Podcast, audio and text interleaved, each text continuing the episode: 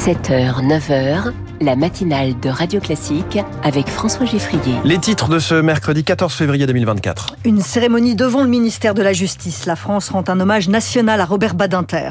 L'espoir d'une trêve, la ville de Rafah au sud de Gaza s'y accroche. Et puisqu'on est le 14 février, je vous emmène à Saint-Valentin dans l'Indre. Après ce journal, pourquoi l'hommage national à Robert Badinter tourne à la polémique? Ce sera l'édito politique de Guillaume Tabar à 8h10, 8h15, un hommage, un vrai à Badinter par un de ses amis et confrères, avocat Richard Malka sera en direct avec nous.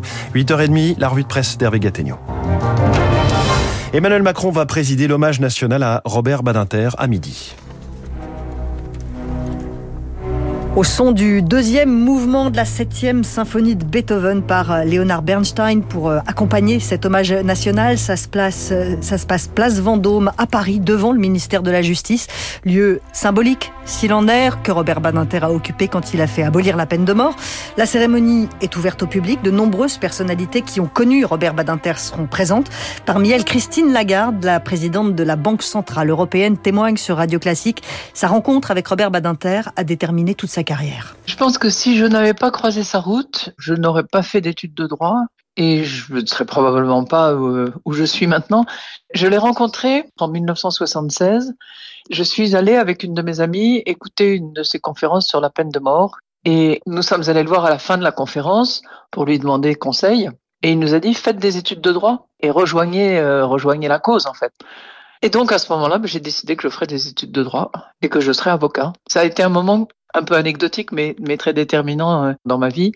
Et vous savez, le plus beau compliment que j'ai eu de sa part, j'étais ministre des Finances à l'époque, il était sénateur, je me souviens, et je présentais une, loi compliquée sur euh, toutes les grandes réformes économiques en 2007. Et à la fin du débat, il est descendu dans la travée pour partir, mais il s'est arrêté, il m'a dit, vous avez très bien plaidé votre affaire. Et ça, ça m'a, beaucoup touché parce que il était manifestement pas en accord avec les propositions. Mais recevoir de sa part ce compliment-là, c'était très important. Christine Lagarde répondait à Céline Cajoulis. Robert Badinter devrait ensuite entrer au Panthéon. Emmanuel Macron s'y est déclaré favorable. Nicolas Sarkozy sera fixé sur son sort aujourd'hui en appel dans l'affaire Big Malion, les dépenses excessives lors de sa campagne de 2012. En première instance, la justice avait condamné l'ancien président à un an de prison ferme. Rendez-vous à l'Elysée, la Confédération paysanne et la coordination rurale seront reçus par Emmanuel Macron tout à l'heure. Hier, la FNSEA et les jeunes agriculteurs étaient à Matignon. L'exécutif veut éviter toute reprise des blocages. Ne cherchez plus votre permis de conduire dans votre portefeuille, il est dans votre téléphone. À partir d'aujourd'hui, le permis dématérialisé se généralise, c'est ce que révèle le Parisien ce matin. Parfois, la voiture, c'est plus sûr que le train. La CGT et Sudrail appellent à la grève des contrôleurs de la SNCF ce week-end, alors que deux zones sont en vacances. L'objectif de la SNCF est de faire circuler un TGV sur deux. Un espoir fragile, mais un espoir quand même pour une trêve entre Israël et le Hamas à Gaza, alors que la ville de Rafah, à la frontière égyptienne, est toujours sous la menace d'une offensive de l'armée israélienne. Shaima est une jeune palestinienne originaire du nord de Gaza et réfugiée à Rafah. On s'est éreinté à venir jusqu'au sud parce que c'était plus sûr, de déplacement en déplacement. Rafah est notre seul espoir. Maintenant, ils nous disent de quitter Rafah. Mais où aller? Il n'y a aucun endroit. Une chose est claire pour nous, chaque jour nous rapproche de la mort. J'ai entendu parler des négociations pour un cessez-le-feu. Il semble que des progrès ont été faits, mais pas sûr qu'ils se mettent d'accord. On espère que ce jour arrive, si Dieu le veut, que les combats cessent et que l'on puisse retourner dans nos maisons, même si elles sont en ruine. Le témoignage de Shaima avec euh, Lauriane Toulmont. Il y a une ville en France où c'est la fête aujourd'hui, Saint-Valentin dans l'Indre, la seule commune française à porter ce nom. Alors forcément, tous les 14 février, elle devient la capitale des amoureux, Nina Droff. Fleurs blanches et roses accrochées à la façade de la mairie pour former un cœur, panneaux fuchsia, boîte aux lettres ornées de petits cupidons, tout dans la commune de Saint-Valentin évoque l'amour. Et pour ravir les amoureux, de nombreuses animations sont proposées en ce 14 février, explique Pierre Rousseau, le maire. Des gens qui vendent des produits en relation avec la Saint-Valentin. Moi, je remets maintenant des diplômes d'amour à tous les couples qui sont, d'après eux, amoureux. Je, je contrôle pas. Hein. À l'église, il y a une bénédiction des couples. Près de 1000 couples sont attendus aujourd'hui. Ils viennent de partout et j'ai même quelqu'un qui vient des États-Unis. Avec le Japon, on a des liens. Euh, c'est un, un élément important pour le territoire. Une affluence qui fait aussi le bonheur De la Maison des Amoureux à deux pas de la mairie, qui réunit la poste et la boutique de souvenirs.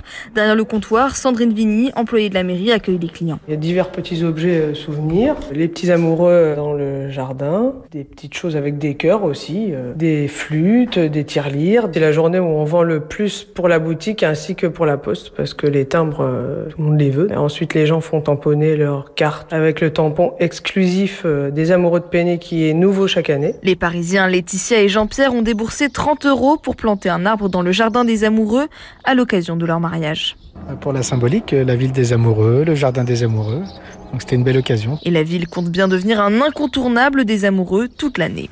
Je veux pas gâcher l'ambiance, hein, mais il y a du foot aussi ce soir. ça peut être une très belle soirée aussi de la Ligue des Champions. En plus, PSG Real Sociedad, c'est en huitième de finale. Allez. Ah, ça, c'est si on veut provoquer des divorces. Merci Virginie Fulpin. Désormais, un hommage national égale une polémique. C'est l'édito politique de Guillaume Tabar dans un instant. Puis avec l'avocat Richard Malka, nous évoquons la mémoire de Robert Badinter sur Radio Classique. 8h06. Et le cinéma, tous les mercredis, c'est avec vous, Samuel Blumenfeld. Bonjour Samuel. Bonjour François. Notre expert cinéma, journaliste cinéma au journal Le Monde, vous nous parlez ce matin d'un film qui s'appelle Vivant, au pluriel, d'Alix de la Porte, une rédaction et des journalistes face à plusieurs menaces émergentes. Hein. Oui, absolument. Alors Alix de la Porte est une ancienne journaliste, elle travaille auparavant à l'Agence Kappa, et puis elle est passée à la mise en scène et donc au cinéma. Et donc bien évidemment, elle a un point de vue extrêmement précis, documenté sur ce qu'est la vie d'une rédaction, puisque elle en est issue. Or, ce qui est très très intéressant dans le microcosme qu'elle décrit, en fait, qui est tout à fait mise en scène comme une famille. D'ailleurs, bon, vous savez bien, François. c'est un peu une famille parfois. Nous sommes journalistes et nous savons à quel point les, les rapports peuvent être extrêmement proches mmh. euh, et forts au sein d'une rédaction, surtout lorsqu'elle est aussi petite que celle qui est mise en scène dans Vivant. Or, cette rédaction qui est celle non pas euh, d'un journal de presse écrite, mais celle en fait d'une d'une maison de production qui fait du reportage en France à l'étranger pour d'autres chaînes de télévision, pour d'autres diffuseurs. Eh bien, cette, euh, cette unité, cette petite famille est mise en danger par le fait que leurs reportages, les reportages qui sont faits essentiellement à l'étranger, bah, ne bénéficient plus du tout de l'audience dont, dont ils bénéficiaient auparavant. Et donc, se, se joue ici en fait le désintérêt désormais des diffuseurs pour tout ce qui est informe reportage à l'étranger au profit d'une information qui est beaucoup plus heureuse entre mmh. guillemets mais qui est low cost aussi, puisque le reportage étranger coûte, euh, coûte cher. Euh, un film donc porté à la réalisation par Alix Delaporte et porté côté acteur par Roche Dizem. Absolument, porté par Roche Dizem, qui est en fait le directeur de cette petite rédaction.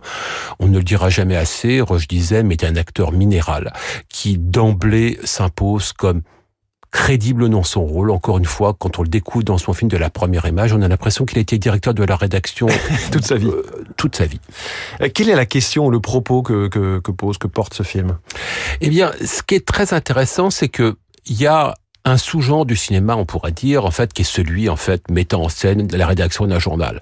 Maintenant, le premier film qui nous, comme ça, nous vient, nous l'idée, à l'esprit, ce sont Les Hommes du Président d'Alain Pacula avec Redford et Dustin Hoffman. Et on se rend compte que lorsqu'on observait, en fait, ces films mettant en scène une rédaction, se jouait, en fait, pour ces journalistes, leur rapport à la vérité. La possibilité de divulguer ou non telle ou telle information ou tel ou tel reportage. Mmh. Mais à aucun moment, la nature de leur métier n'était remise en cause. Or, ce que raconte euh, le film d'Alix de la Porte, c'est en fait l'impossibilité de poursuivre un certain journalisme. Une évolution structurelle du métier. Absolument, mmh. une évolution structurelle du métier. Et le reportage à l'étranger, eh bien, si vous voulez, ce qui est en fait la, la, nature presque la plus noble du reportage, du moins l'une des plus nobles, est tout simplement menacée de disparition. Ça s'appelle Vivant, film d'Alix de la Porte. Merci beaucoup, Samuel Blumenfeld, journaliste cinéma au journal Le Monde, avec nous comme chaque mercredi.